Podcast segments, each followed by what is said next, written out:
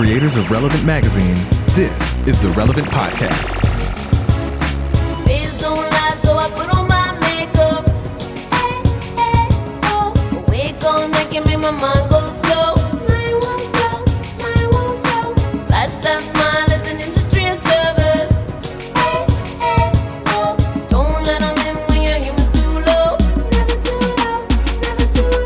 It's Wednesday, August 1st, 2018, and it's the Relevant Podcast. I'm your host, Cameron Strang, and here with me in our Orlando studios on the ones and twos, our illustrious producer, my brother, Chandler Strang. Hello. Over there's Mark Jackson.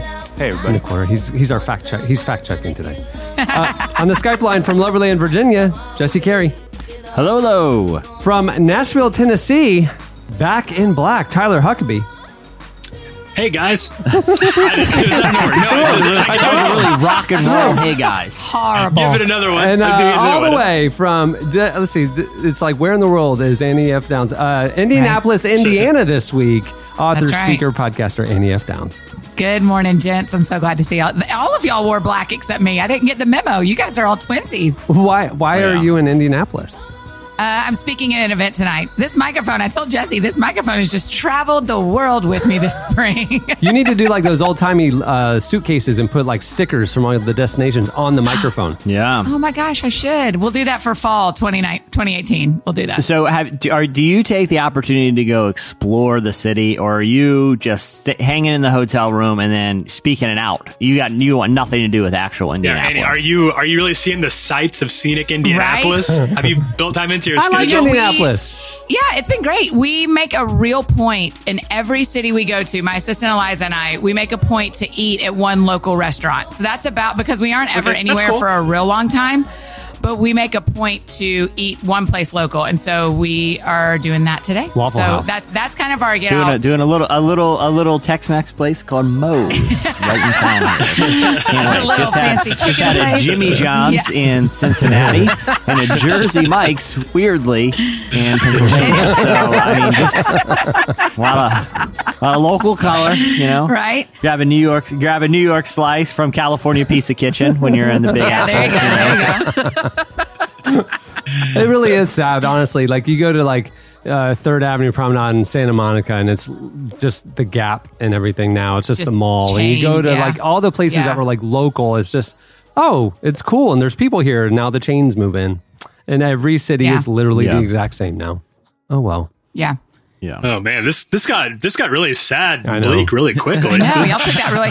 Jesse, we actually have a we like do a thing. We call it tour to taste buds, and we like score every restaurant we go to across the country. Do you have a blog of this? Do you publish these scores, or are these just for personal on Insta journal story. sake? So Oh. yes, Okay. but no. I mean, they we score Yeah. we public we publicize the scores for 24 hours. Do you ever publicly shame a restaurant that's terrible? Uh, only one. We Where? did do one. We Really? were one that was Oh, like what's Let's the hear it. worst Let's story? hear it. Yeah, Let's what hear it. that. happened? w- I will re- leave the city and state un, unidentified, but we went to a breakfast place for breakfast burritos, and it was seriously like something a college dude would have made if given two eggs and a tortilla. I mean, it was so gross. Hey, That sounds delicious. when I was in college, I hit some home run. I hit some home runs with eggs and burgers. I was going to say you're talking to a couple former college dudes, and and I can't speak for the other guys, but I don't know that my culinary skills have really evolved since my college dude phase. And two eggs, sounds two eggs fancy. and a tortilla. I honestly don't know how you mess that up. Well, like, yeah, that's the problem, Jesse, is that you think that's the high top of a b-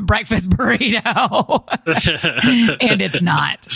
It's got the essentials. It- listen, I mean, I this sounds. I, I mean, I don't. I don't really care. But you know where I think like uh, we could go to the fanciest brunch place in town. My family and I. You know, we. You know, a place that has like a two hour wait every Saturday morning or whatever.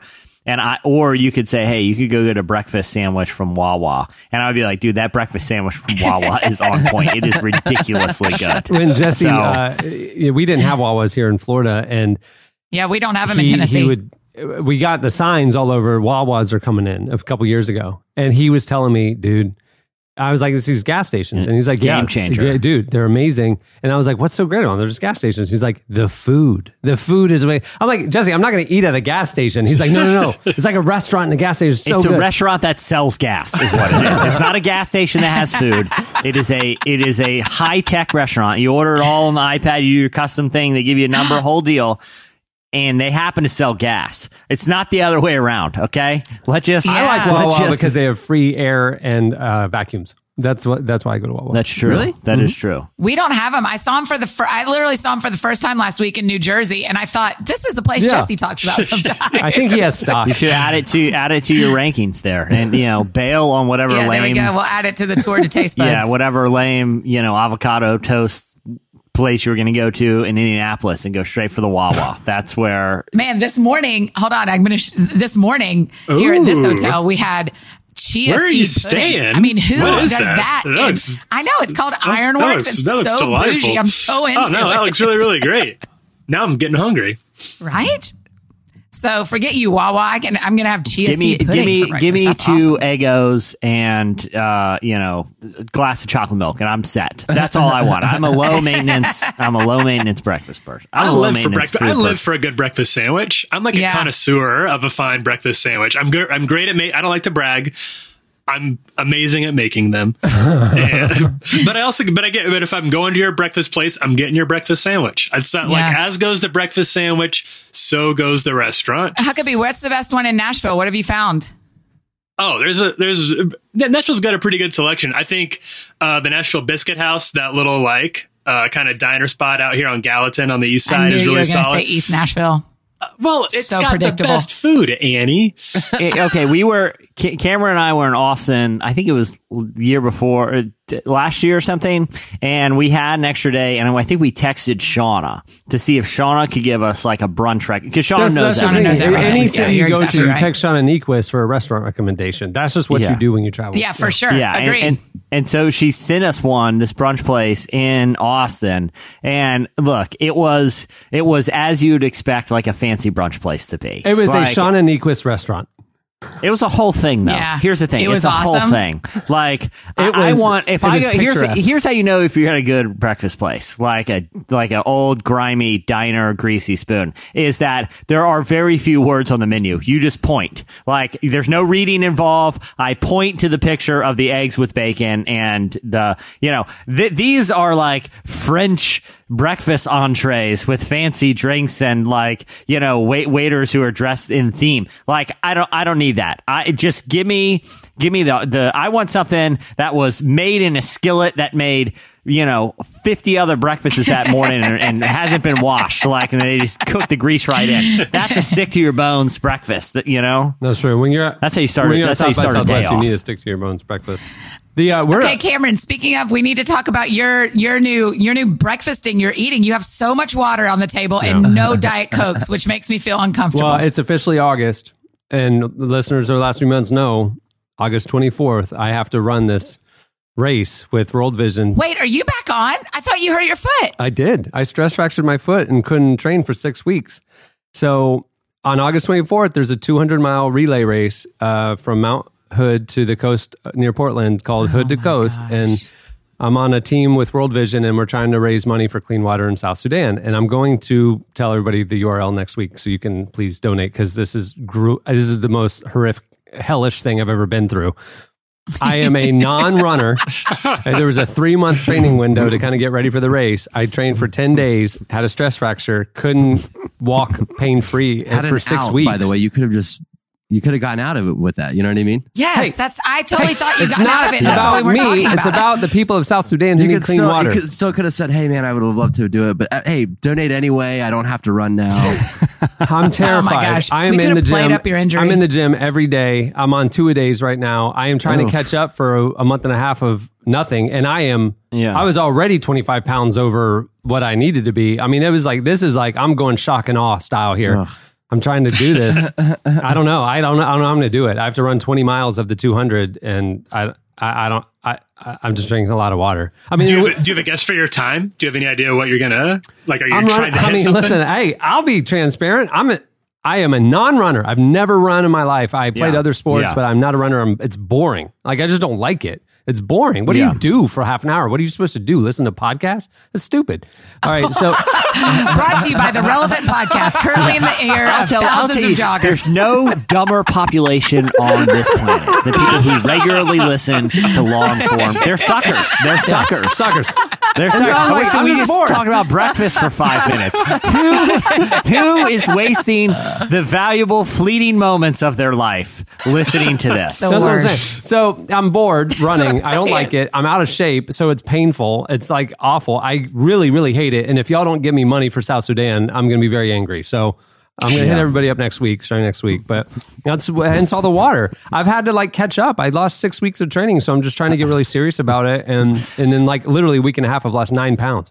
So here's So- here's the plan. Whoa, I'm going to go ahead and take care of hydration right now. I'm going to hydrate now, so I don't have to worry about it as the run gets closer. I'm going to That's allow right. my body to Drinking it all retain water, so that in the weeks leading up, I can live a normal life. Are you eating water. different too, Cameron? Yeah, yeah. I'm. I, listen. I'm trying to. I You went. are so I went to, all or nothing, bud. I went you to are my just doctor. all or nothing. I went to my doctor a week ago last Friday. Told told him I said in five weeks I have this race.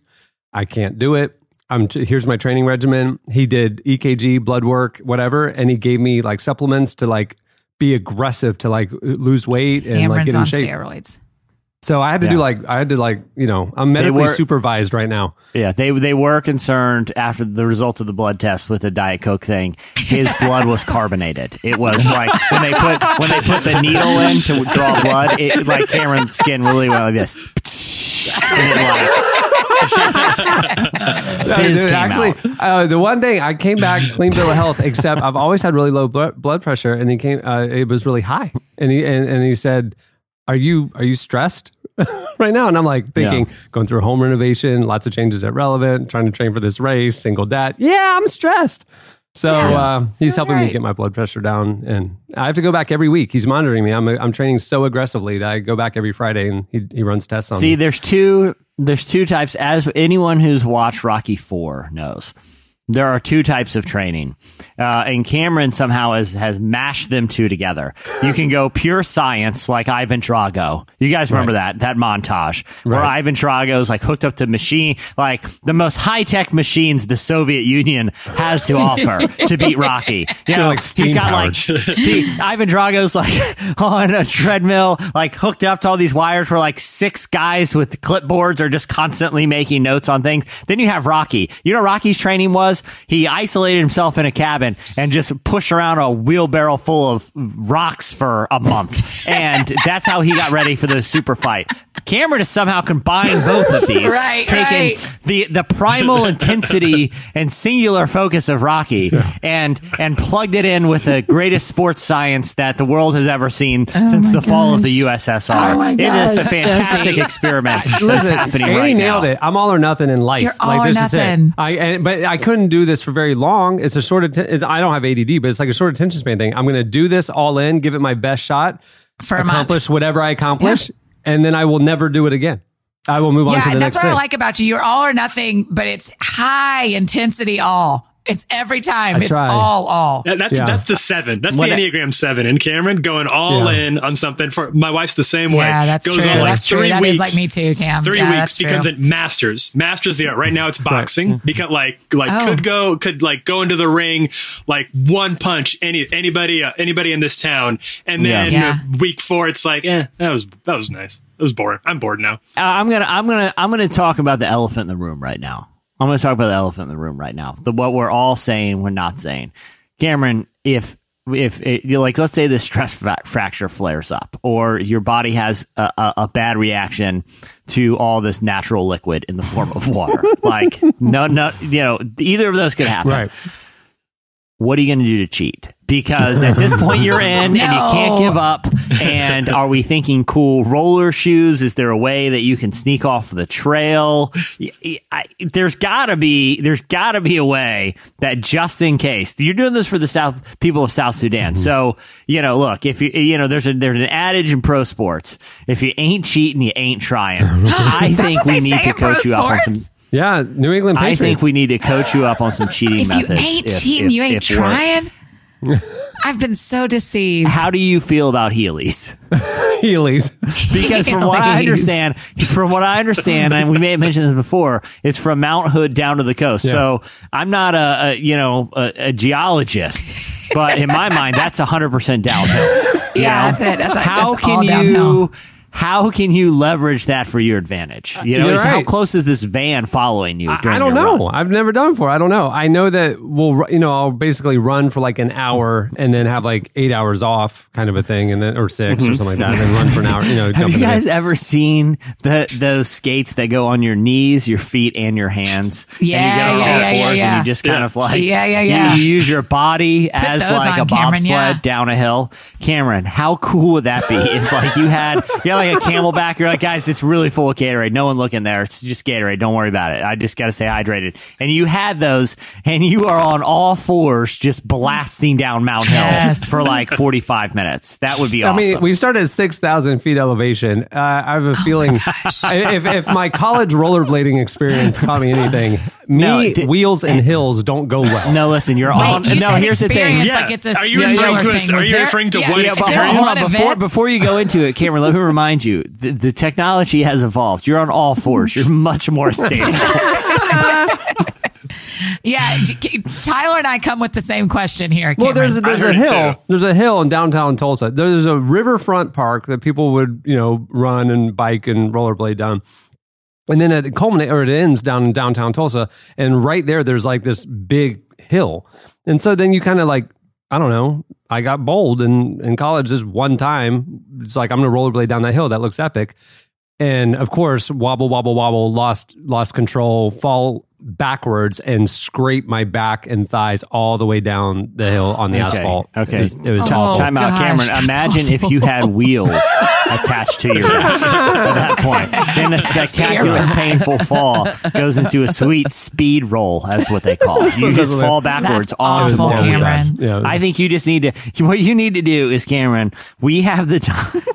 We have the time to make you a custom wheel suit. I'm talking your whole body Custom covered in wheels. wheel So suit. literally, It's like- you're it's like those- you're leisurely laying there. You leisurely going. lay you can down lay in for- any way for- you want, and you're gonna roll. Exactly. However you want to get it. I'm envisioning comfortable. one of those leotards that the video game companies make you wear with the balls all Yeah, over yeah, them, with but the instead balls, of but they're balls, Yeah. wheels. That's exactly it's, what it's I was wheels. picturing too. But we have They're to make sure that they're like the They're spinny wheels. wheels. like in the bottom of an office chair. So no matter what angle, so you can go any direction. They're omnidirectional, They're omnidirectional wheels. wheels. You- Wow. You're covered. How do you know that word? Or like shopping cart wheels would work too. I think we're going about this all wrong. Okay, I think hold this- on, hold I on. think one. j- I think. I think. uh, Okay, I, I just was. Okay, Okay, okay, we're, wait. We're working I- really I- hard I- on this. The other thing too is here's the thing.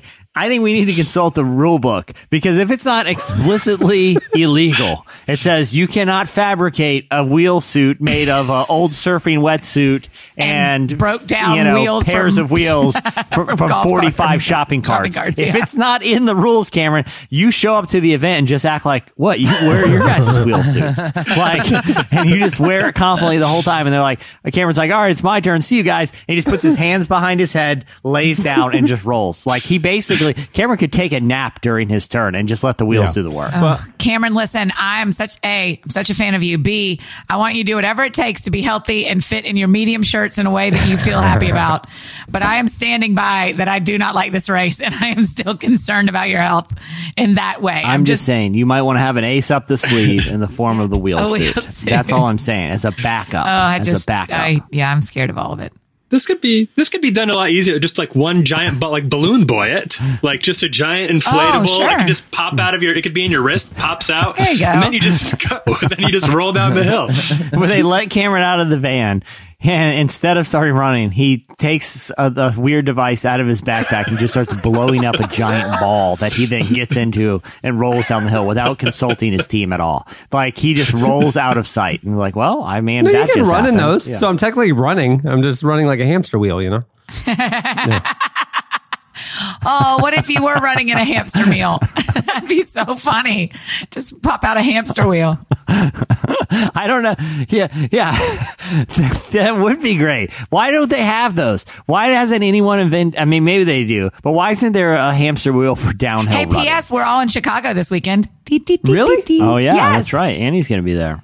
Are you there on? What are you doing in Chicago? I'm preaching at Willow Creek. I know. So Willow maybe we can. Maybe I've we should eat a meal. Yeah, Dow- Saturday, we'll Saturday night, right? for a recommendation. Yeah. Let's do it. Awesome.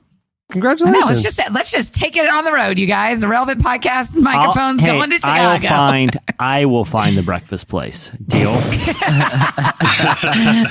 Deal. if we show up at a Wawa, I give you guys GPS directions. We'll meet you at a Wawa. Yeah, don't tell me where I'm going. Just give me the address, and I'll get in the Uber. and then as soon as we get close to a Wawa, I'll go. Uh, drop me off here. I know this is what he Are meant. you uh, are you going to be staying at a bougie hotel? I don't know. No, I'm sure. I, I hope. I mean, I always love a. Do you bougie always hotel, stay in like bougie currently. hotels? No, no, no, no, no. It's usually always like we we try to s- stay in like just wherever people can put us up. A- That Annie's has a shampoo. and Annie's it's a, La, a La Quinta Inn Gold member. She can stay at any any non-renovated La Quinta Inn. She can get a really good deal. The one thing, the Yeah, one thing that's I, I, when I travel, I, Annie, I, I try to cash in miles and splurge and, and like Yeah, yeah, the yeah. nicer, I try to be very, you know, mindful of how much I'm actually spending cash. But like, you know, like if I can upgrade and stuff, I definitely do that. But Oh yeah, anyway. it's way fun. We, but there's also times where people will pick hotels for us because they will say, "Oh my gosh, Annie is Annie loves fun things. Annie loves funny things. We'll put her in this hotel because it's hilarious, or we'll put her in this hotel because it's different." And usually, I'm like, This sounds awful. Like a novelty hotel, Yeah, yeah, like you're yeah. sleeping in like a medieval castle. Yeah, yeah, yeah. That's what happens. People are like, "Oh, I see her on Insta story. She's so fun. She'll love staying in this med- medieval castle that's very cold and doesn't use towels." If anyone if anyone wants to invite me to an event for any reason, I will agree to go if I get to stay at your your town's coolest novelty hotel. I would love that. I would love a good night in a novelty hotel. That's not true. You want when you're traveling, you need a restful night's sleep. You need comfort. You need Yeah. to not be like and I need to feel safe. That's a that's a thing because my assistant and I have separate hotel rooms, and I need to feel like I'm not worried about what's happening to her. I'm not worried about what's happening to me. We can just sleep in a nice normal place.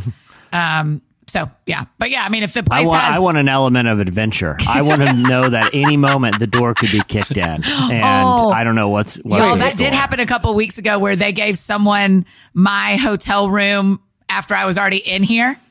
And they, and someone else, I'm like, I hear someone at the door. I wonder what's happening. And then the door just opens because they had given someone else a key that worked on my room. wow. I was like, um, Oh man, I'm that could already have gone wrong here. really fast. And the dude was like, oh my gosh, I'm so sorry. They said in this 804 or whatever it was. And I was like, yeah, but I, it, I'm here.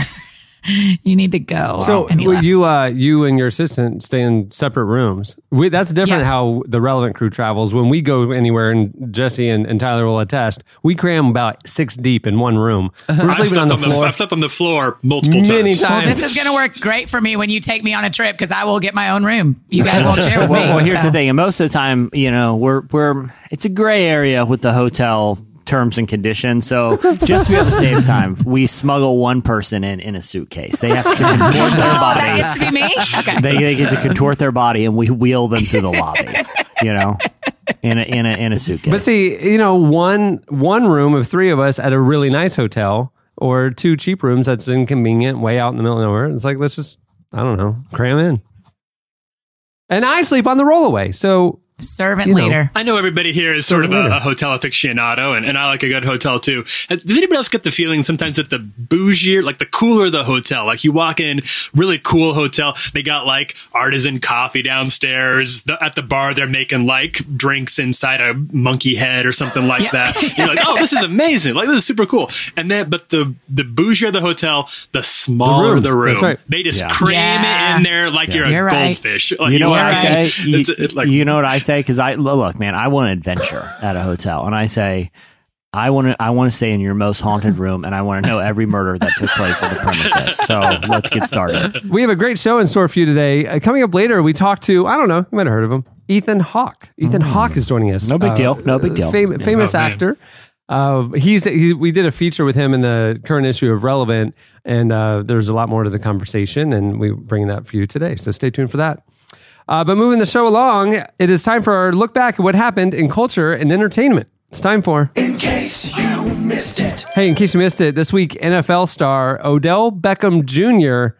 was baptized in Israel in the Jordan River. Yeah. The New York Giants wide receiver recently visited the Holy Land and shared several images of his trip on Instagram, including one of him getting baptized. And then in the post, he wrote, Fresh start. I'm forgiven. He also wrote, I couldn't have asked for anything more. God, I can't thank you enough for this one. My journey is just beginning. Last year, um, last year, uh, Beckham's season was cut short after a severe leg injury forced him to have surgery. Off the field, uh, he also faced several legal issues and lawsuits. Um, he's denied any criminal allegations. But obviously, you know, he's had a tough year. Yeah. And uh, in the post after he returned to the Giants training camp, he wrote, Though I walk through the valley of the shadow of death, I will fear no evil. There you go. Odell Beckham, Beckham Jr., everybody. He's one of I love that story. Yeah, and I'm a big, uh, I'm a big Odell. He, I, I mean, I did wasn't an auction. This is a little inside baseball, well, inside fantasy football, to, to be exactly. But I, I, I spent like my entire budget in an auction draft, well, almost uh, on Odell Beckham. I'm a big fan of uh, Odell Beckham Jr. I was talking to someone on staff I who's don't know not a what football any of that means. That you spent your entire what? My budget in my auction fantasy draft. So you get it's, a it's a finite amount of money, Okay. just like a real team. When you're building a real team, you have a salary cap. Oh, okay. You get that amount of Yeah. money, and then the different players, just like the real players, are worth more or less based on their performance. So the superstars take a ton of your Yeah. budget. So there's So two. if you spent all your money on him, you have to have other guys on the field. N- uh, figuratively, like I didn't spend. I spent. I spent the most on one player. Got I it. spent like a third of my budget just on him. I'm a Okay. big fan. Now I But, understand. Sorry, um, continue with your story. I, I was just telling needed. someone on staff. I was like, "Hey, we're we're, we're doing this thing about Odell Beckham Jr." And she was like, "I have no idea who that is." And she googled him. She was like, "Okay, he does have really cool hair. He does I- have he's cool arguably the most fashionable guy, not just in the NFL. He might be the most fast. He might beat NBA players. Odell, Wow. uh, uh, Odell Beckham. that's a big for- statement for, fashion. Wow. yeah, that's a huge statement. He, I, I mean, I feel like that's a. He is very Hey. cool, but I feel like you're you're throwing you're throwing down a gauntlet that's very severe. Who? Okay, let me ask you this: Who is more fashionable in in any sport, any current athlete than Odell Beckham Jr. right now? Well, I mean, there's a lot. I know you don't even acknowledge this as a sport, but there are a lot of Premier League soccer players that are super trendy. Yeah, they're all European and stylish. I LeBron, mean, yeah. LeBron never leaves the house without looking dressed for the ages. That that dude, That's that true, dude looks sharp too, in yeah. every But, single but if you're photo I've talking ever fast and forward NBA guys, James Harden would be Russell right there. Westbrook. Russell Russell Westbrook. Well, he he maybe crosses the line to tacky quite a bit, but Yeah. you know, there's a lot of really stylish NBA guys. He's adventurous. It's different, Cameron. He's adventurous. Uh, Odell Beckham will wear a, a, a, a short suit, like a, a suit with short pants, like you know, brand new, you know, Yeezys and like a Supreme backpack all at once. He's just combining them all. You know, he doesn't need a lane. He he just jams them all. I I think. I, I stand by it. Most Jesse, fashionable man in if sports. you if I Wow. bought you And I don't if I count bought you a short suit, would you wear it to the next Christmas party? if I you bought me a short suit, Yeah. Oh, absolutely. I've thought All about day. converting one of mine. I've thought about converting a suit, just cutting off the legs. That's not how this works. I mean, people wouldn't know if I convert. If I went to a tailor with just like a like an H and M suit, you know, I was like, "Hey, man, just cut it off at the knees." And, you know, he would probably laugh, but he'd probably do it. It'd be and like no 10 one bucks. would know. Yeah. Yeah, exactly. Jesse, Exactly. for the last five Christmas parties, has worn the exact same H and M uh, blazer because it's the It's only true. one he has, and he only It's wears sharp. it then. It's a sharp blazer, though. It's a good looking blazer. And why am I going to go buy? I only wear blazers an occasional wedding, an occasional wedding, and uh, Christmas parties. And like when Christmas party season comes, I just bust it out, and I don't care. And I, I literally don't care. But here's, you know, the first time I saw, I think it was Pharrell was the first time I saw the short suit. Like, you know, Yeah. he, he's he's always been a little bit ahead of the curve. And I was thinking that's so brilliant because the the, the big thing about a suit, it's always hot. You're always sweating in a suit. It's super true. uncomfortable. For you got to wear the wedding, same summer wedding. You're outside. yeah, because got- you're like you got doubling three down. You got layers long on. sleeves and a jacket on. We don't have to do that. and a jacket. Yeah. At so least your legs can breathe. I think it's fantastic. I think the short suit is a fantastic innovation. I think it's fantastic. what are you going to do? Like short sleeve uh, blazers next? I mean, it's the same But concept. oh. Y'all have Why never not? like Why seen not? a real person in your life wearing a short suit, right? No, Like, just just at like When I was a Not little yet. kid, At the I would wear ESPYs. those. yeah, mom If dressed us in a that wedding- junk when we were when we were little. two. Yeah. yeah. I had a short suit. Oh, that's different. That's adorable. When that's you're a little kid, yeah, Yeah, yeah, but I'm Like you, look like, you look like a little sailor. Have yeah, it's like a little sailor suit. It's adorable. Exactly. no, uh, at the haven't ESPYs. No, you're thinking you're thinking of like Angus Young from ACDC. He's been rocking short suits for like 40 years But, but, now. but at the ESPYs this year, like half the athletes were all dressed up in short Yeah, suits. Yeah, yeah, yeah. I'm talking about normal people in real lives. Like Tyler, you don't have like we aren't seeing friends at weddings in Nashville wearing short suits. get get ready now. Christmas part, relevant Christmas party this year, 2018.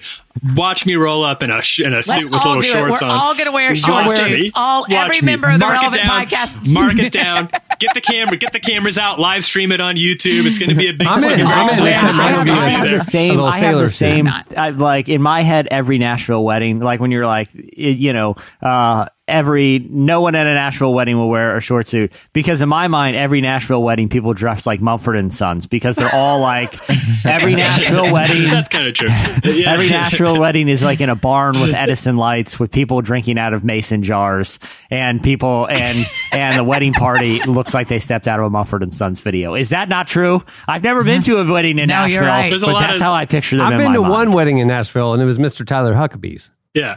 and that Yeah. was not exactly not exactly the, the case. It was kind of the case. It's true. It's true. at the time, at the time, at the time, I had not yet really embraced the short suit idea. I admit, in retrospect, I kind of wish I had.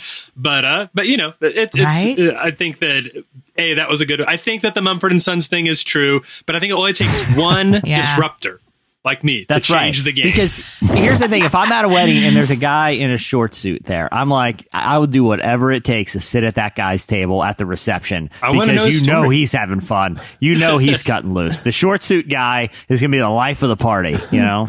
Hey, uh, in case you missed it, Facebook this week uh, faced criticism for banning a famous painting of Jesus. A Belgian tourist board has posted an open letter to the company after they say the site took down several images of famous paintings, claiming they violated the site's policy that prohibits nudity. The paintings are from a new exhibit in the country featuring the art of 17th century artist Peter Paul Rubens, whose works show uh, biblical scenes and cherubs and do, at times, show semi nude figures.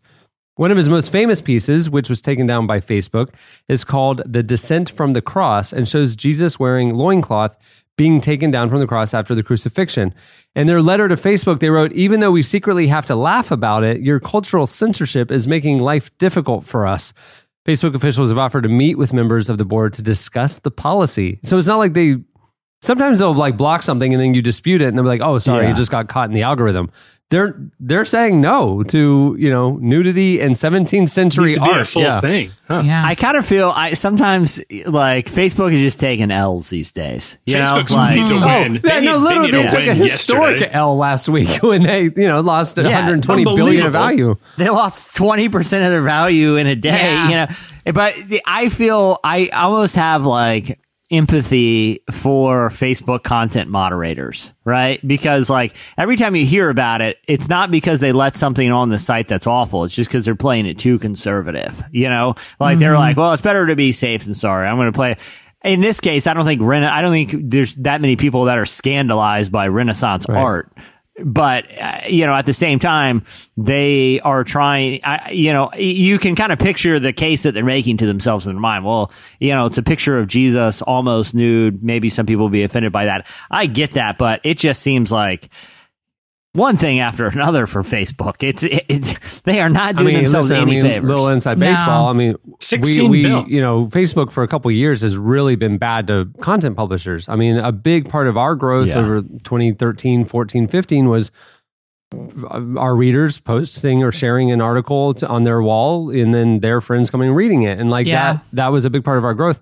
And then they cut the legs out from under publishers and they've been just like tinkering with all these like algorithms and things and and people can't use the site they want it and and frankly I can't remember the last time I was on Facebook and I didn't realize that until I was at church on Sunday and during announcements uh, the guy goes, you know, uh, and stay connected with us. You know, uh, the easiest way to stay connected with the church through the week is social media. Here's, and then on the screen, he goes, here's our Twitter, Instagram, and Facebook. He goes, I don't know if anybody's on Facebook anymore. Like, and when he said that, I realized, like, I haven't been on Facebook in months. Like, I, like, I don't know if anybody's using it. And then all of a sudden, the news hits that they're 120 billion down in value.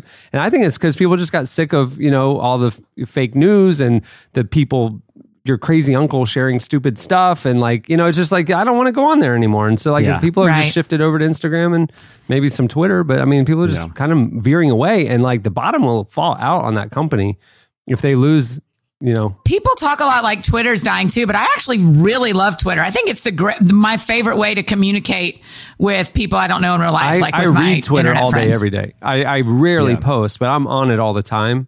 So Yeah, I love it. And, and, you know, Yeah. you, if Twitter, some people are like, oh, people are yelling, they're angry, whatever. Well, change who you follow. You Yeah, know, like exactly. Change your Yeah. feed. Yeah, Yeah. That's, you're the boss of who Yeah, you listen to. I'm on the block button like nobody's bit. I just ride that block button all day, and it and my feed and my feed's great. I, I enjoy the people that I that I follow. There's a they need to get And their your feed is great. They need- I love reading Oh, your stuff. you. I haven't. I've only blocked you and unblocked the you. like funny thing twice. about Tyler Tyler Huckabee's That's- that's pretty Twitter persona is it's half angry about politics and half really joking around and having fun about comic books. And like the like the two like these two very divergent things that people like don't want both from Tyler, but he's like doubling down on all of it. Like they want one or the other, Yeah. you know. I keep you on your toes. Yeah, yeah. I keep you on your toes. you never know what you're gonna get. And then Tyler himself is like, it's not like that's all he talks about. Like we've never talked politics in real life, so it's like it's just funny. Like the the what Twitter brings out in people, like what Mm-hmm. Right. side of their personality, you know, comes out. It's interesting. I- we talked about this a little bit when I was um, when I joined you f- for your podcast, Dan. Is just how hard like the demand of Twitter to come up with a brand and stick to it. And just Yeah. at some point, I was like, eh, I don't want to do a have a brand anymore. What if? What if instead we were just humans?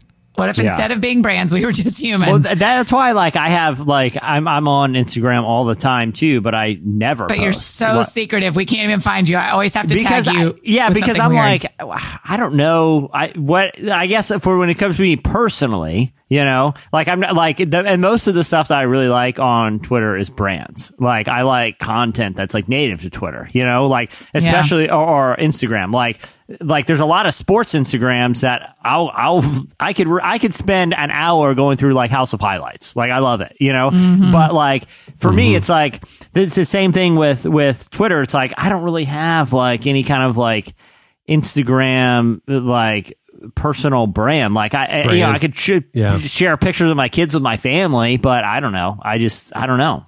Personally, it's a weird space, you know? I feel like uh, social media is at a place where everyone is trying to figure it out right now. Like it's been through the boom, right? Where everybody's tried everything. A- And, but, but I feel like everybody's kind of in the same space and all the platforms are in the same space. It's like, what do users actually want from us? So the reason that's such a hard question to answer is because a lot of users don't even know. Like a lot of users like don't even know what they want from their experience on a personal level or on a content consumption Mm-hmm. level. You know, there, it's all dictated by algorithms, Which is but so to, annoying, to a yeah. degree, an algorithm is the tail wagging the dog, right? It, it, it's it's people uh, behavior change because of a minor change Right, to the right. interface or something, and all of a sudden that all moves in that direction, and it, it's really going to be interesting to see where it all goes and who's going to be the next one to sort of crack the nut in terms of what do people even want from this type of media anymore. You know? Jesse, what is it going to take to bring you out of the shadows on Instagram? Because I think it would be. I think you'd be so fun. I think to, you I should mean, do t- like a weird follow. humor. Yeah, like a meme thing. account. That's a what I was account. thinking, is too. I, well, I, I think, and I've said this before, and this sounds like a cop out, but I feel like so much of the rest of my time is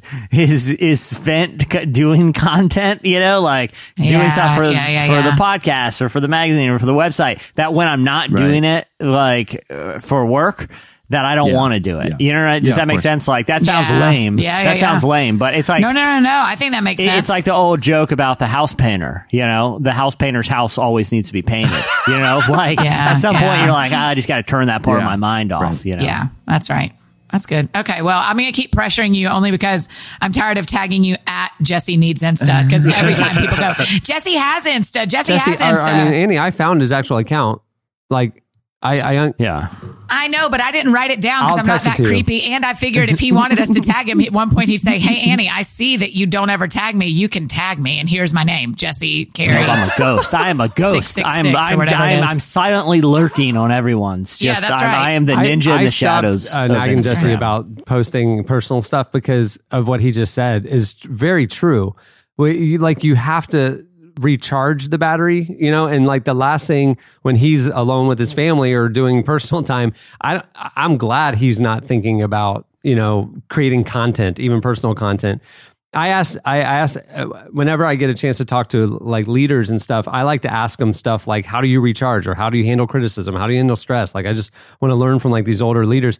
And um, one time, one of them told me that he he leaves a huge ministry, and and he said, at night I go home and I garden every night. And he Yeah. said he said Yeah, people who yeah. have to make decisions during the day or use their brains for their work need to refuel their batteries by working with their hands. And people who work with their hands all day need to refuel their batteries by s- intellectual stimulation and reading and learning. Yeah. And so he's like, you do That's the opposite. right. And he's like, when I when I tend to my garden, I'm creating, I'm caring, I'm I'm I'm I'm doing something that's uh, constructive, but I don't have to think about it. I'm like my mind can rest. Yeah. And so like I love that, and I find myself I'm doing the same thing. Like when I come home and I that hence my Bravo, where I just shut off like that bra- that part of my brain, and I like refuel other ways. And so Jesse, I officially say to you, it's okay that you don't post on Instagram. I receive. I receive. I officially say to you, I don't and agree. By, I on a don't side agree. note, my house needs to be painted. So if anyone knows a good, so if anybody, if anybody making big decisions, hey, that's that's really interesting, Cameron. And I don't think we've ever done this before. But if I cry right here, you can edit it No, out, Chandler. But it. Uh, I'm real fatigued on decision making right now. That feels like the thing that's that's made me so Yeah. tired lately, and and I am looking for that thing to do after work. That because working out No. and cutting it because I Right. think the whole time I can't find a way to stop making decisions in my head. And it, and it, it, I mean, clearly I am massively exhausted with it.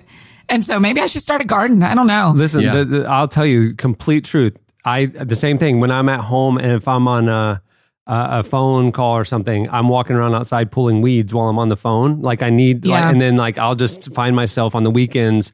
I need to care for or create or improve things, but I don't want to. I don't want to make decisions. The thing that has been the lifeblood for me over the years, and this is silly, I do Lego sets. Like Lego sets, I can sit there and I'm creating something, but I'm following instructions and I don't have to decide anything. Cause like, you know, the Lego Yeah. movie, the dad was very much by the instructions and the kid was very much freeform. And I totally was on the side of the dad. Like, I'm like that. No, the point of Legos is you don't have to think about how to build it, you know, but you're still creating something and it's still, you know, enjoyable for me. But Legos, Legos was my thing that like I have, I buy Lego sets. Like I, my, my kid, oh, Yeah. yay, we got Lego. I need to find something like that. I, that I need, that's what I need is something that entertains my brain and lets my brain rest. It gives Yeah. me something to do because I don't have anything right now and it is, It's exhausting. It is it's exhausting. wearing me Need a down. hobby. The other thing I do that's embarrassing and all my friends make fun of me is I play an inordinate amount of Candy Crush. Like Yeah. all the time. I mean, I'm on like level Yeah. 5,000 and 200. I mean, like, it's it's bad, Oh. but it literally when you launch Wow. the screen, the tagline for the game now is swipe the stress away. Like because literally you're sitting Yeah. there and you're you're not having to think about it, but you are having to think about it. It's like it's like a Yeah. it's like a soft problem solving thing, but there's I don't know, like it's just relaxing to me to play Candy Crush, and it lets my br- my brain pause. You know. Anyway, Yeah. I was doing that too. I played a lot on planes and I kind of told myself like, you can't escape into this anymore. So maybe I can. yeah, I think you got to give yourself a break. yeah, I put you know? boundaries on. Like when I get on a plane, I used to watch TV and all that. And I don't anymore. I literally will just put on music and play Candy Crush for the whole flight, and it really, really relaxes me. It's just bizarre. Like I, I don't know. Anyway, little things like that, but we all have that. If you're leading, you need to Yeah. find a place to recharge, and if you don't, you're going to burn out. You know, and that's what Sabbath. I mean, listen, since my divorce five years ago, I mean, this has been like life altering margin stuff. I mean, I I, I don't work after six. I or I won't. If you email me at my work address after six, you will not get a reply. I just like I have to put boundaries on that. On the weekends, at, at dinner, I won't have my phone out with my kid. Like I just like I have to create space that I'm not plugged in. I'm not thinking about work, or else you're going to burn out. And like Sabbath is real. Like I have to like just have a day of complete rest every week, or else I will be at my worst on Monday. You know, and it's like I, I just think we have to all be mindful of that as leaders or or or not leaders, or just in life. Like I just think we just go go go. We're plugged in, plugged in, plugged in, and everything's in, like you never shut off, and then we flame out. And I think especially with church leaders and stuff, that's an epidemic, you know. And I just I don't know. I learned the hard way And it fosters, I think it fosters a, a healthier online life when you have a healthy Yeah, offline life. that's The more you can do for yourself when you're not online, the uh, a robust, uh, intellectually stimulating, emotionally rewarding quality time when you're not at work and when you're not on the internet helps you when you are at work and when you are on the internet. You get better at it. You're you have more you have more fuel and you just uh, have are sharper and, and more fulfilled. So it feels like less of a of a drain on your own natural uh, natural resources which has been helpful for me to try to practice uh, because it, it, it goodness fosters more goodness. The, the for me the in the last three to four months a really transformative thing that I, I i don't know how i got off track in this but i've been really kind of recommitted to is every day like spending time in the word and in prayer. And when i'm in the car listening to worship it just changes my countenance. It changes the atmosphere. And like starting the day coming into the office listening to worship is a little different than when i listen to hip hop station you know it's just the reality of it. And it's just common sense but it's like i need to like be feeding my spirit and in the seasons where I wasn't feeding my spirit, man, I was just like, it's like you kind of like start to try to do things in your own strength and you're not relying on the Lord. Your your mindset isn't on him and his plan and his grace and his it's just like it's just different. And then all of a sudden it's you're self-reliant and then you're working more and it's more it's stressful and you know, it's just like I gotta breathe, man. Like God's got this, you know, and just trust. And it's just kind of like I have to I have to be intentional about that um, or else I'll just kind of revert toward I got this, you know, and, and I'm not at my best then. Annie, I'll be praying for you, seriously. Yeah. Like that's big. I mean, we don't Yeah. want you to burn out, so we we need you. Yeah. I, I remember I was ironically the, the the sermon I heard this Sunday was about rest, and the the pastor said he had this revelation because he's having like a guilt trip about not getting enough done, and all these people needed his attention. It was legit legitimate stuff that was you know building the kingdom. Everything was great, and someone told him was like, "Hey, I think right now the most godly thing you can do, the most obedient thing you could do, is rest and not do anything because." because we get in this mindset, like you were saying, Cameron, when when when you th- with that mindset of like I got this, I can power through. I'm I'm good at what I do. I can. We're I mean not to sound overly cliched or preachy, but like that's when we start relying on our own strength, you know, and that's when things start coming off the rails because we think we got it. When and the reality is. That's going to fail. You know, we have to be reliant on a higher power than just what we can do, or it, it, it's going to have a very low ceiling, you know? Yeah. Yeah, it's tough. It's a tough line. You want to dream big dreams and you want to go change the world and then you aren't And then there's a thousand decisions you have to make Yeah. to get there. and yeah. But Yeah. you know what? God knows. You know, he knows your heart. He knows Yeah. He's I believe everybody he has a plan and path and purpose for everybody's life and his ways are higher than our ways, his thoughts are higher than our thoughts and we just know in part, we see in part and I just, you know, got to intentionally remind myself to hold things with an open hand, you know, like the when I start to hold tight to my son or or or you know, my business or whatever, it's just like it doesn't go well. And so, you know what? I just got to trust the Lord with these mm-hmm. things and care for myself and make sure that my spirit is in health. Yeah. health. You know, like honestly, I've, I mean, even physical mm-hmm. health and like making sure that like we have a balanced life. Like physical stress is a real thing. I mean, so I mean, I, my personality, I try to like look the other way about stress and the toll it takes on me. But you know, I ha- thankfully I have friends in my life who are like, dude, you need to sleep more. Like you're not nice right now, you know that kind of thing. Or mm-hmm. have you had lunch? You know that kind of. Yeah. And like I, I, we have to be mindful to take care of our physical bodies because the to physically like de-stress as f- it, it really will does. help the mental. Like I went through a, a like a phase where I would. I mean, this is like just like a day to day thing, but like where I like would stop like eat, like you know taking lunch. Like I would just eat while I'm working. Like oh, I'll just get more done. And it's like I'm way more productive if I chill out for a second and enjoy a sandwich. And you're like, whoa, I feel like recharge. It's Yeah. like there are little things you can do that you you see the immediate effect of like wow actually like giving yourself a little margin you know actually is been not just beneficial from a mental health standpoint but from you know if you're someone that's concerned about productivity it's actually like oh that actually made me better you know Yeah. Yeah, I've I've I'm trying to figure out the health balance thing with managing stress and life and all that and you know, figuring the importance of rest and diet and all that. and and letting and like it, it eases your mind, it eases your emotions, and and I don't know, mm-hmm. you know, hey, like you said, I go all in, and then like you kind of sometimes hit a wall, and you go like. Huh, I need to reassess some of this stuff, you know, and like maybe I can find margin and balance and all this. I don't know. It's not my uh, natural gifting, you know, but Annie, you you've mentioned uh, I think a few times on here you've talked about uh, working out. Does that does that help you find that like physical like working out physically is like a big plus for the rest of your life? Which sounds like so it sounds like Yeah, such a sure. facile That- question, I know, but I think it's it's such an easy one to forget too. Yeah. It's like working out is the first thing that goes Yeah. when you have The when first your thing that goes. schedule gets hectic. That's right. and it, it takes a toll. Yeah. For me, Yeah. it takes a toll. Yeah, and I think yeah, I think so too. And, and like especially like going to Radnor or being outside, Oh, yeah. Yeah, sure. helps a lot. I just have to have in the current place I'm in. I just have to have something in my ears that helps me not worry about the decisions I have to make. Like eh, like instead of what I can do while I'm walking or running or at the gym or in Zumba or whatever is I can my brain can still be processing all the things I was doing at work Yeah, you yeah. know and so um but yeah i think i think that is i think when that's the first thing to go when you haven't worked out in a week or two weeks you need to ask yourself some real questions about what are you filling your time with that that that movement is what has been cut because That's when you put a in the. Rocky theme and you start pushing around a wheelbarrow full of rocks for like two hours. that's when you put on your wheel suit and you just You get just out there and roll around for a little bit Insanely dangerous Inflatable speeds. Bubble boy. It's called exercise. Morons, look it up. Just Cameron going literally screaming down the hill. Is that that guy in a wheel suit that's coming uh-huh. at us at, at 70 miles? yeah he's super stressed you guys let him go let him go dude, I don't think he's okay. I think he's actually out of control right now. There's no brakes. Somebody call somebody! oh my god He's in trouble. That guy's in trouble. funny.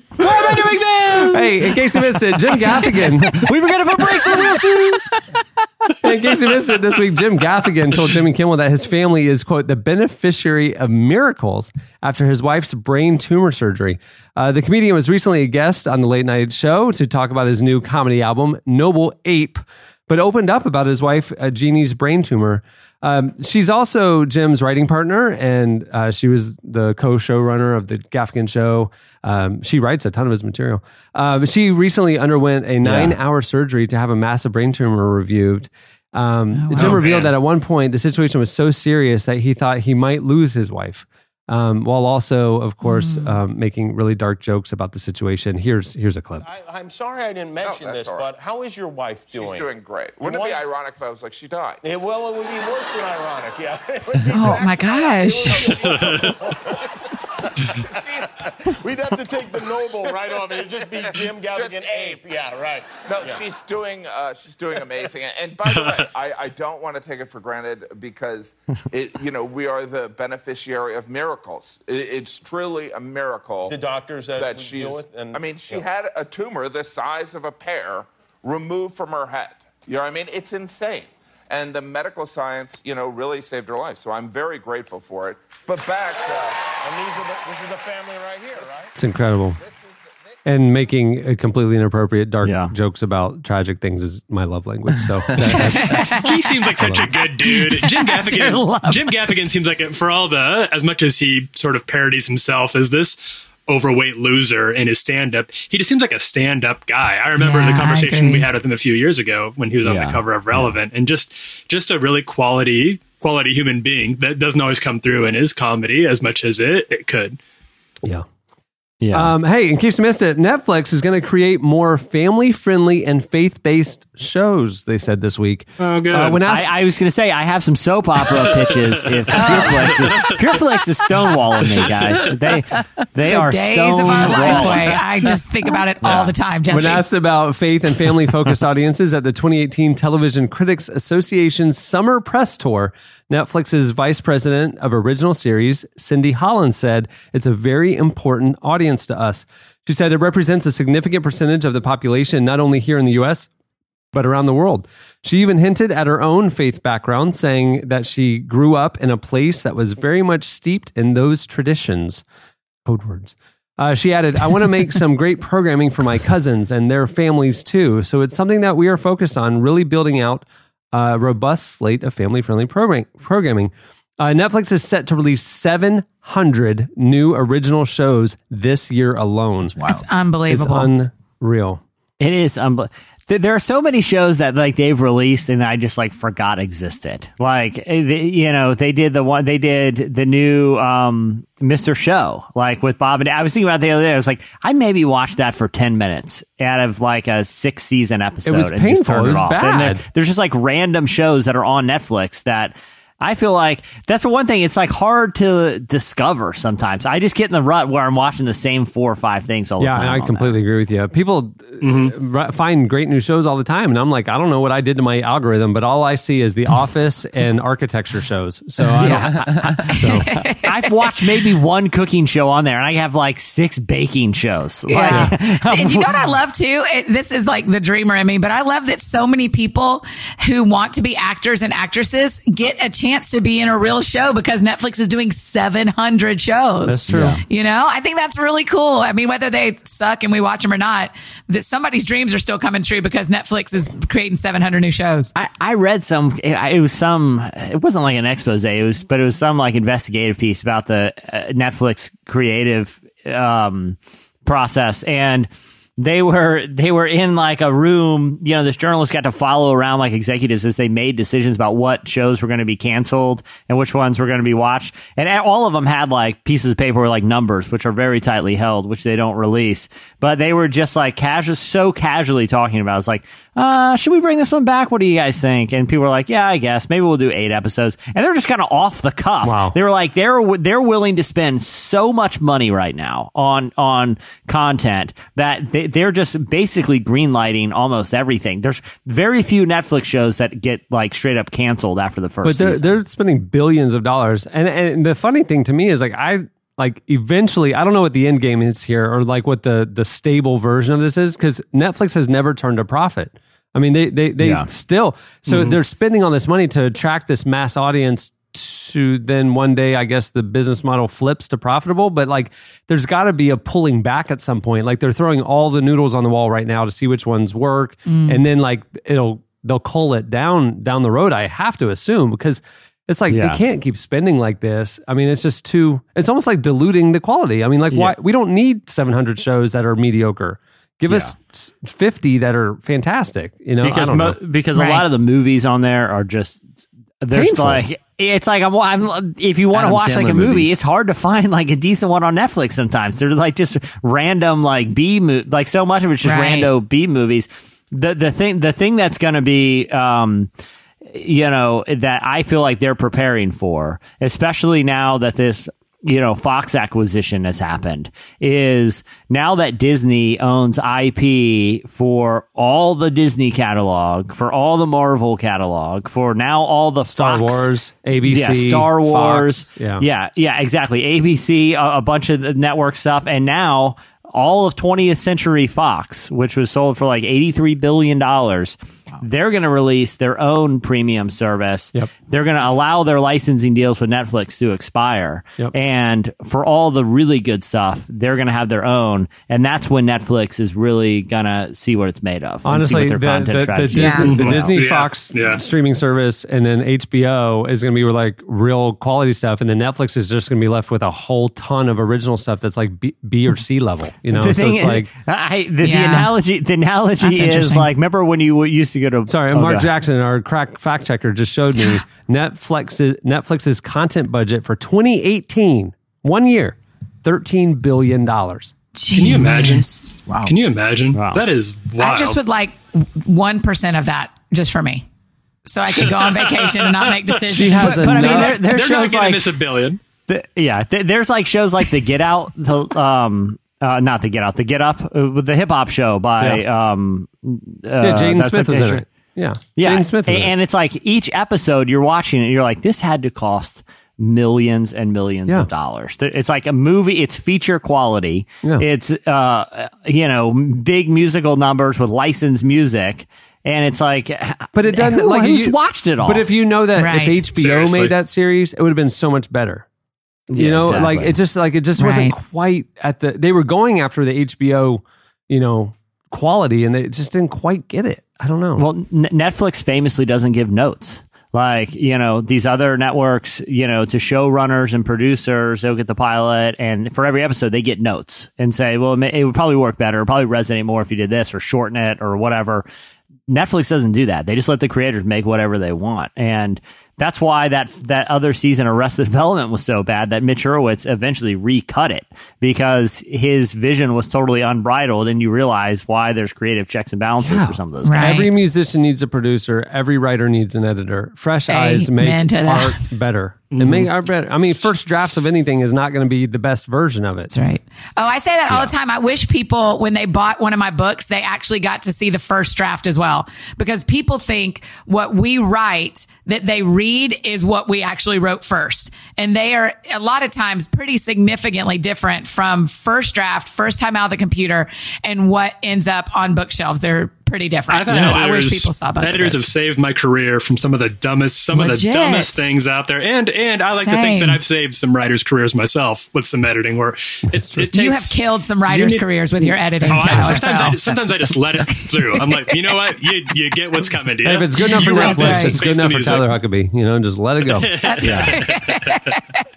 All right. Lastly, in case you missed it, a video showed this week. A video went around uh, showing how Seth Rogen's laugh could make Friends way funnier. Uh, Oh, I'm glad comedian Rory Strahan Mock took a clip from the classic sitcom, replaced the laugh track, and vastly improved it. Here's a clip.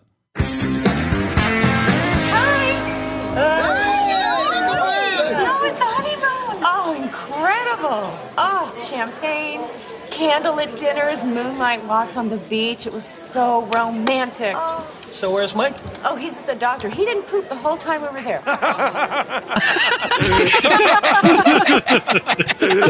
Shoot, I wasn't supposed to tell you that. I mean, okay, he was at a gig. A gig we are definitely not going to.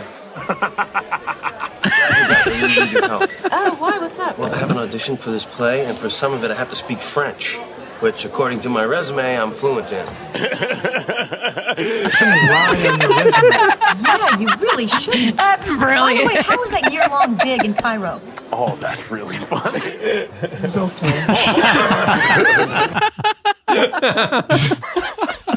Hey, it's like uh, it's like having a your very own Chandler. Yeah, Uh, right.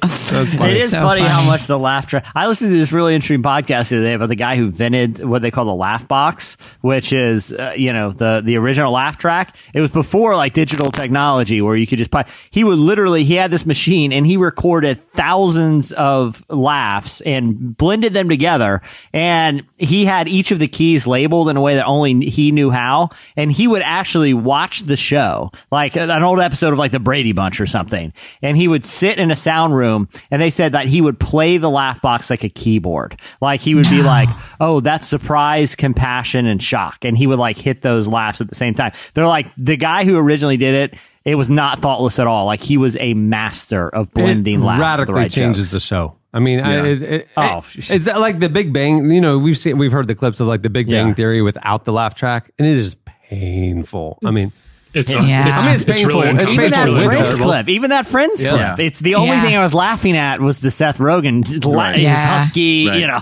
Right. you know, like the actual jokes themselves. I'm like, these aren't really jokes, man. These are just, you know, I mean, they're kind of witty, but I certainly not. I wouldn't guffaw at them like you hear the studio audience doing. all right, well, that'll do it for in case you missed it. Stay tuned. Up next, Ethan Hawke joins us.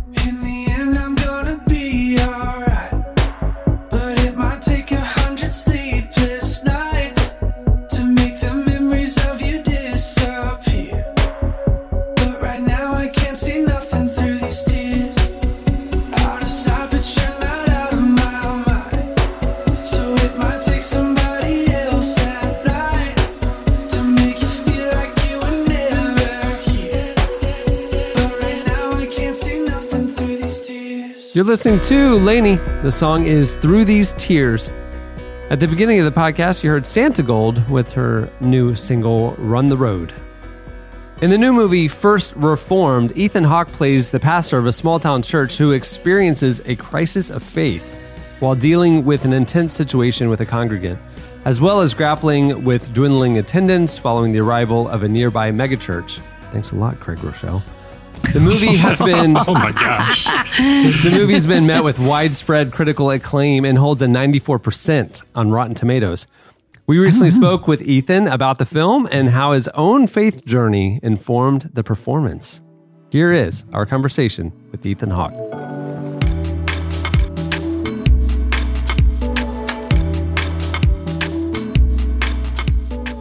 What what kind of uh, sort of like background with faith or spirituality uh, were you bringing into this part and First Reformed in general? I was raised a Christian. You know, I was baptized an Episcopalian, confirmed an Episcopalian. My stepfather was Catholic. And, um, my father has been either Episcopal or Church of Christ his whole life, and um, so I've been raised in and around a dialogue about faith um, my entire adult life. I mean, anytime I can remember, I've, I've had a lot of very sincere people in my life who were seeking, and um, I've always been trying to figure out how to integrate that aspect of my life into my creative life and to balance them, you know, access to that routine and a culture of people caring about ethics and equality um, in uh, in a really safe environment to learn is, is a wonderful way to grow up. You know, uh, my mother and stepfather taught the you know youth group on Sunday, and you know, it's a huge part of my life. Um, I don't know what it's like to grow up without it, but um, I know it had a big impact on the way I I see the world. I actually think it gave me a great framework to survive the pitfalls of early celebrity. You know, it, it, it teaches it teaches a fundamental humility, and one of the problems with kind of making it in the movies or making it in the arts anyway is they fan the flames of your ego in such a way that it's really easy for young people to lose a sense of context and, and to have a sense of humility to keep learning and to keep growing. You know, that's one of the fundamental problems. But one of the great things about going to church is you see yourself as a member of a, of a community. And you also see that things like faith is a supple and moving thing because you see lots of adults with different points of view. You know, um, you have a one priest that feels a certain way and a different uh, different than the way your mother feels, which is different than the way your father feels. And um, I think I, I grew up with a lot of different, uh, from a lot of people with very supple minds. Um, and it made talking and thinking about why we're born and why we have to die and what we're here to do uh, a more exciting conversation. A lot of people turn off when you talk about religion or God because they think they're about to be preached to, you know, or dictated to, or told they're wrong, or Right. told they're lost, or um, and they turn off. And my family never really did that. When it's part of your job to play stuff like like this this priest who's wrestling with all this stuff, how much does the character just kind of can you leave it behind? Or how much do you kind of take with you? Take away those kind of ideas or not personalities but do you know what i'm saying? Like like how much of those roles It's do you kind of like uh, you know, I get, I get, you know, people often wonder that about an actor's life, and you know, eh, the answer I can have that makes the most sense is it's a lot like a guided meditation. You know, like if if if you were to spend all afternoon reading the bell jar and really getting inside Sylvia Plath's head and really getting inside the voice of someone who's contemplating taking their own life, right? If you were to do that every day for a month, you know, it, it, does get inside of you. You're, if you spend every day reading love poems and, you know, it gets inside of you. Uh, it, it's, you know, when you play Macbeth, it's an incantation about the evil inside power, the evil that lurks inside man's greediness for power, right? yeah And it, if you do it every day and, and you recite those lines, um, it's kind of like being a witch doctor or something. You know, you're you're you're doing this incantation, it's impossible for it not to infect your psyche. You know, I, I've, as I've gotten older, the better you do it, the, the more you let it inside of you. And the trick as I've gotten older is to try to let it inside and then let it out. You know, Yeah. it's to really uh, let these things kind of bounce off you.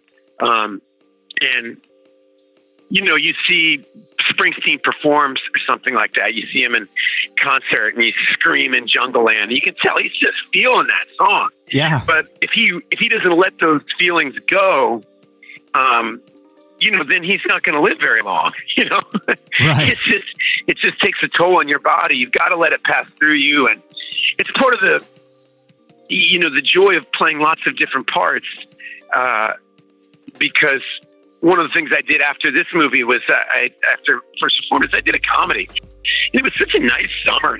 I did this movie called Juliet Naked, where it's just a romantic comedy. I play a rock star. It was just such a lovely way to spend the summer. Is to play a nice person who's falling in love and trying to be a good dad, and you know, it's just really nice and easy when you know when you're playing a a priest in a full blown existential crisis is looking into the void of despair. You know, uh, it, it, it presents challenges to your day for sure.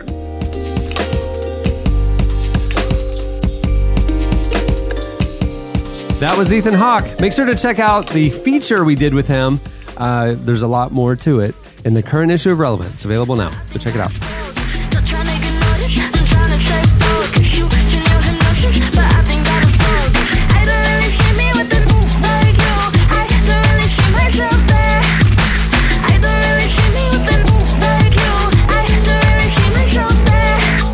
listening to Maya B. The song is Salinas. Okay, it's time for your feedback. Last week on the show, Jesse and Annie got into a loafing debate. Yeah, it just Uh, she and it is a carries on. fan They're of dis- the loaf- universally disgusting. I've mixed it with some other things and put it in the oven and made a loaf out of this conversation. she is a fan of the loaf form of cuisine. Jesse is not a fan of the loaf form of cuisine. Uh, for the question of the week last week, we asked you, what ingredients do you want to see Annie try to loaf? You guys hit us up on uh, on Twitter at Relevant Podcast. You also posted on the podcast episode page at relevantmagazine.com.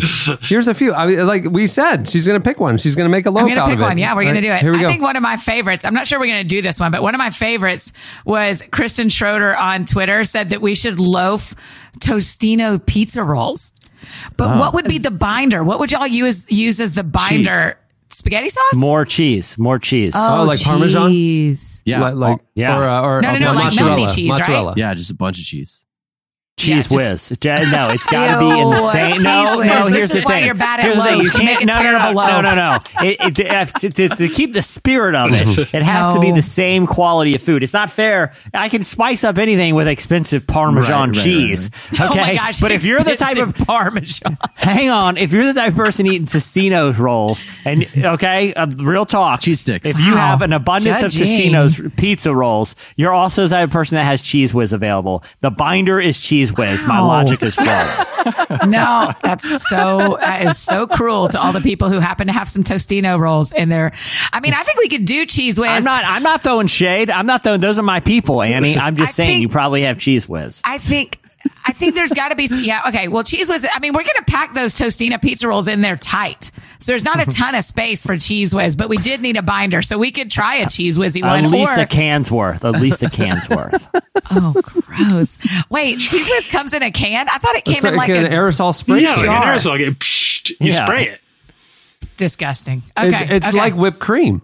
What did you What did you think cheese whiz? I came was in? picturing like um queso that comes in that glass jar at the grocery store. I thought oh. cheese whiz came like that, too. No, no, the, this, that that the glass jar cheese is actually like four steps above cheese Oh, that's too- The- that's the- too the- nice The, the, for the, the whiz and people. cheese is actually a verb because it just comes whizzing on out of the can. Oh. Like it's a full Well, I sentence. feel bad cheese for Kristen whiz. Schroeder that you've put her in this category. that she's a cheese whiz kind of girl, not a Hey, cheese in a Kristen, jar kind of girl. Kristen, shout at me. Let me know if you're mad at it. I have a feeling but don't not. do it on Instagram because you can't find him. But on Twitter, on Twitter, Josh Josh Jackson says that for Dazzle Do It, he thinks an all you can eat pancake loaf is a must. So would that just be Oh. putting pancake batter in the loafing pan and for and baking it. Yeah, that sounds like basically a like a cake. Instead of pancake. is. It's not a pancake. That is it's an actually a actual cake. cake. It's a layer cake. It's a cake. Yeah, That's, that's funny. fine. I like cake. I mean, it's not a bad idea. It's just been done before. It's like you cut into the you cut into your cake, you slice it up, and then there's just a bunch of like layers because it's just a bunch of stacked pancakes. thanks, thanks, Josh. Josh, you invented cake. Congratulations, you win. You Listener of the invented week material cake, right here, folks. Oh my god! Hey, listen, I got a I got a crazy idea. Get a cake pan and fill it with cake batter. Put it on 450. Just see what It's happens, called a guys. cake loaf. It's gonna be wild. Yeah. Also, 450. Can I just do a public service announcement? That's significantly too hot. So, Hey, well, here's the thing. People, down. Jesse Burns long-time listeners fast. know I don't preheat. I don't preheat. So, so you're not factoring that in. I don't believe in preheating. I You're think it's coming a in myth. hot or you're not coming in at all. Huh? It's it's Okay. a myth perpetrated by the electric company or the gas company, however you get your power. Preheating is a joke. Big preheat is Big- out, big is out there like winning over, wheeling and dealing. Yeah. The, you know, it's the company that makes that one little red light for your oven, the preheat light. They're just sitting on piles of cash on a big myth that never. It's the only one company. It's like how all zippers are made by that one company. You know, they they all have like the little brand. Have you read that? No, I didn't know that. So look up. No. Hold on, I'm going to look at my jeans right now. Everyone, who's wearing jeans right now? Oh, nope. Nope. Uh, Just look yeah, at the I am. zipper on your jeans. I got I got the oh my buttons. Gosh, we're all doing this. What does the j- zipper on yours say? Mine says YKK. YKKK makes all zippers. YKK, The YKK is group is what they're called. A Japanese yeah, group yeah, yeah. manufacturing So I read the. I read like a big think piece on this one time. Why YKK? Why YKK is on all zippers? It's like they make the zippers and everybody uses Oh them. my It's just a thing. I think the preheat light is like that. They know if they they know if this is blows wide open, their whole business model is exploded. People don't need them. Like I don't get like how somebody hasn't come in and undercut them. I'm like just disrupt it. That's business 101. If somebody has a monopoly, there's a disruptor. Wouldn't be hard. Yeah. You'd They think. probably own rights to the. Well, You know, it's like no, something. they, I'm the- saying, the direct-to-consumer. Button fly. I will say this: big button fly gave it a shot, Yeah. and it just you know they they they, they Just it was it the was a body shot, and they were on the ropes, but YKK came swinging back like button fly. Yeah, Are you wearing I mean- button fly right now, Cameron? You said I am. I got button fly on you. okay. I'm not throwing shade on button fly. I'm just saying it hadn't caught on. Throw a you little know. shade because I didn't know you could still buy that. Really? Yeah. I mean, I don't think girls ever were quite as button fly as dudes were anyway. Yeah, I don't. I don't like look at the jean and go or, like I don't have a. I don't have a closure preference. It's just I get it home and I'm like, oh, these are buttons. And it's fine. They're oh, not these are YKK. zippers. That's They're no not. YKK. Yeah. Yeah.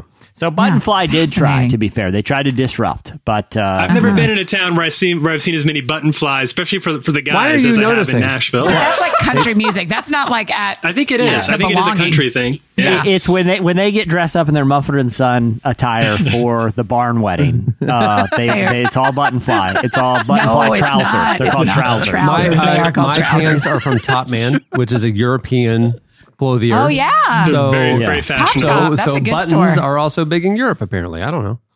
Yes, that is true. I can I can attest to that. I used to live in I Scotland. want to say They are all button. YKK is like from China. I want to say I can't remember. I did. I read. I spent a lot of. Mm. I, I don't know why I went down that rabbit hole. One. I've gone down a lot of weird your rabbit brain, holes. and that's I was what about you to say, do. you never have to explain yourself to us. We don't we don't care why you go down the rabbit holes you go down. J- Josh Conrad. I guess we can uh, leave it on this one because I think the Tostino's pizza rolls is the one that Is we that the one we're gonna universally do? decided. Is That's it? the one we're going to do with the cheese whiz. Okay. Uh, Cheese whiz. I- I- no, I mean- she picks. She has to make it.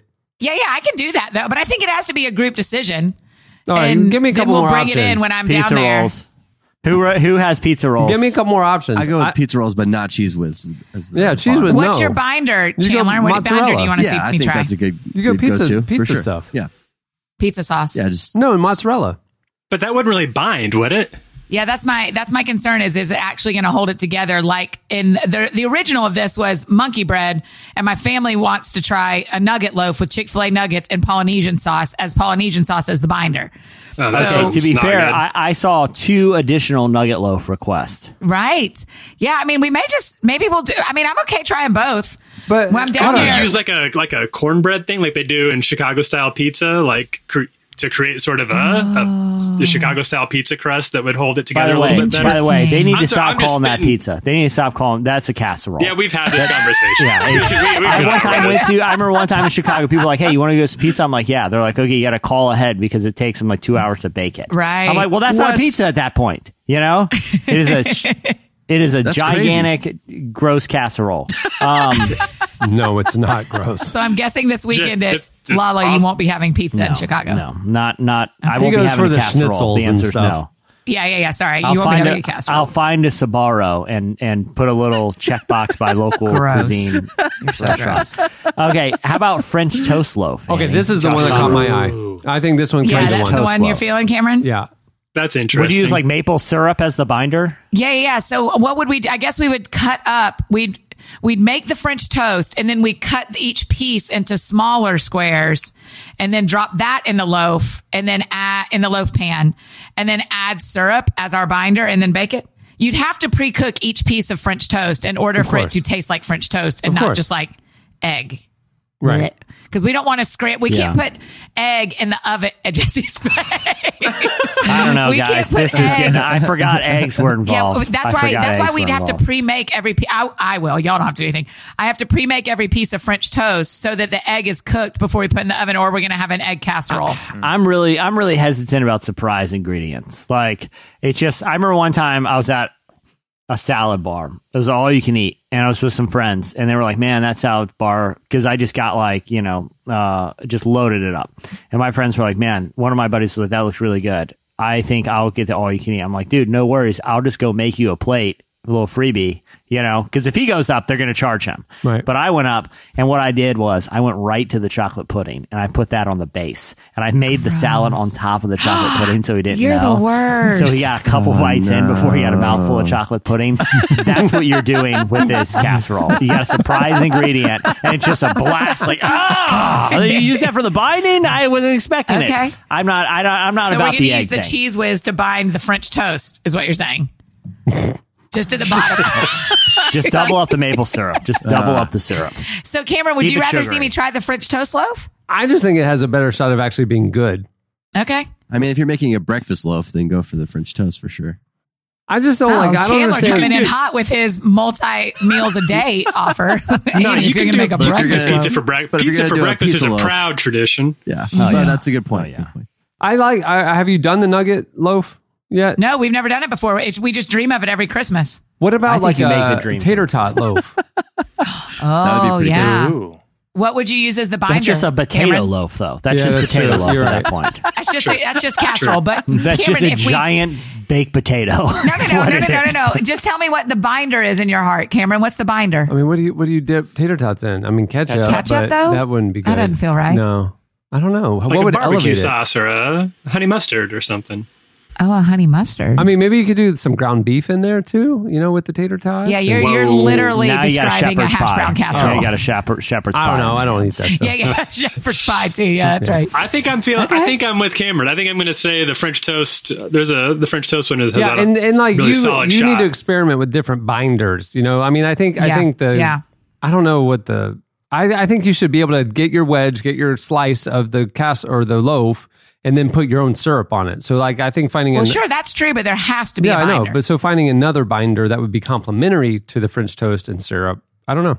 I want to see an I want to see an all binder casserole. It's very soupy. It's just hot, I it's soup. hot thick soup. Yeah. All right. Hot thick soup. It's, ju- it's like you just made me a giant thing of hot barbecue sauce. Way to dig in. you said, "Oh, I don't need any. I don't need any solids. I just wanted a binder.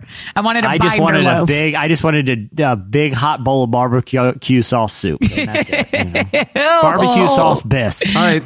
That'll do it for last week's feedback. It's time for this week's. Editorial question of the week. Hey. All right. Well, earlier in the show, we were talking about the only thing that's on my mind right now for the next three and a half weeks, and that is uh, the Hood to Coast race. And it just got us thinking. Uh, Jesse suggested, you know, one way if I'm not ready to complete the race, uh, I could, uh, you know, have other ways to accomplish the task. So it got us thinking for this week's question of the week.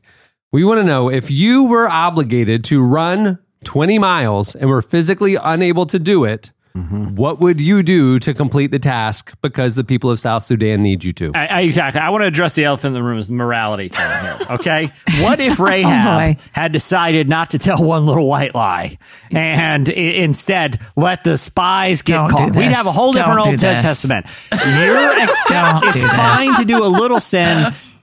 Listen, listen. A little bit He's secular. helping. He's helping people of South Sudan. It's for the greater good. He's cheating. Yes. Is that wrong? You make the Yes. call. You make the call. What if Rahab? What if Rahab had told the truth, Annie? Have you thought about that? She I- lied. no. she lied. No. Is lying wrong? Not in that case. You're such a preacher. I know. That's why Cameron is ethically able to wear this wheel suit. I rest my case. the wheel suit. so you have to go 20 miles. A lot of it is downhill, but not all of it. Mm-hmm.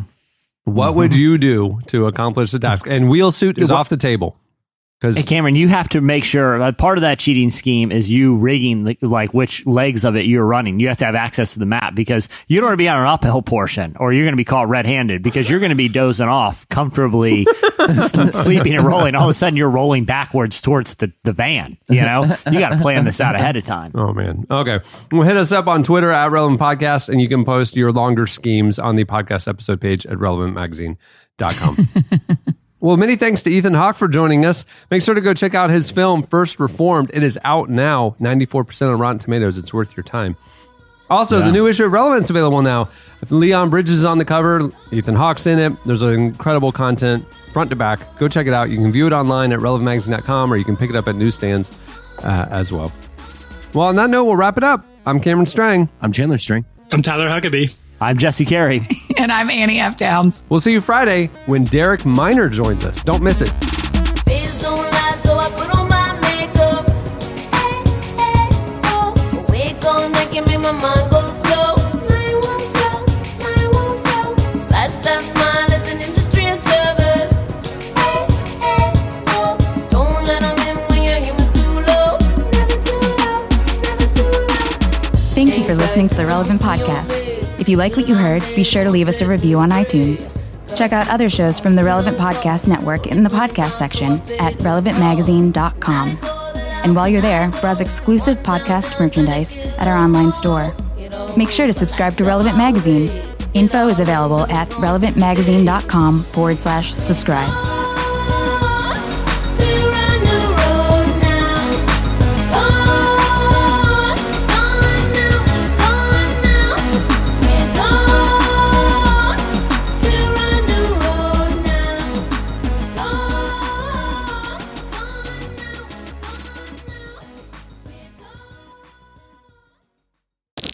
Guy in a wheel suit that's coming at us at, at 70 miles?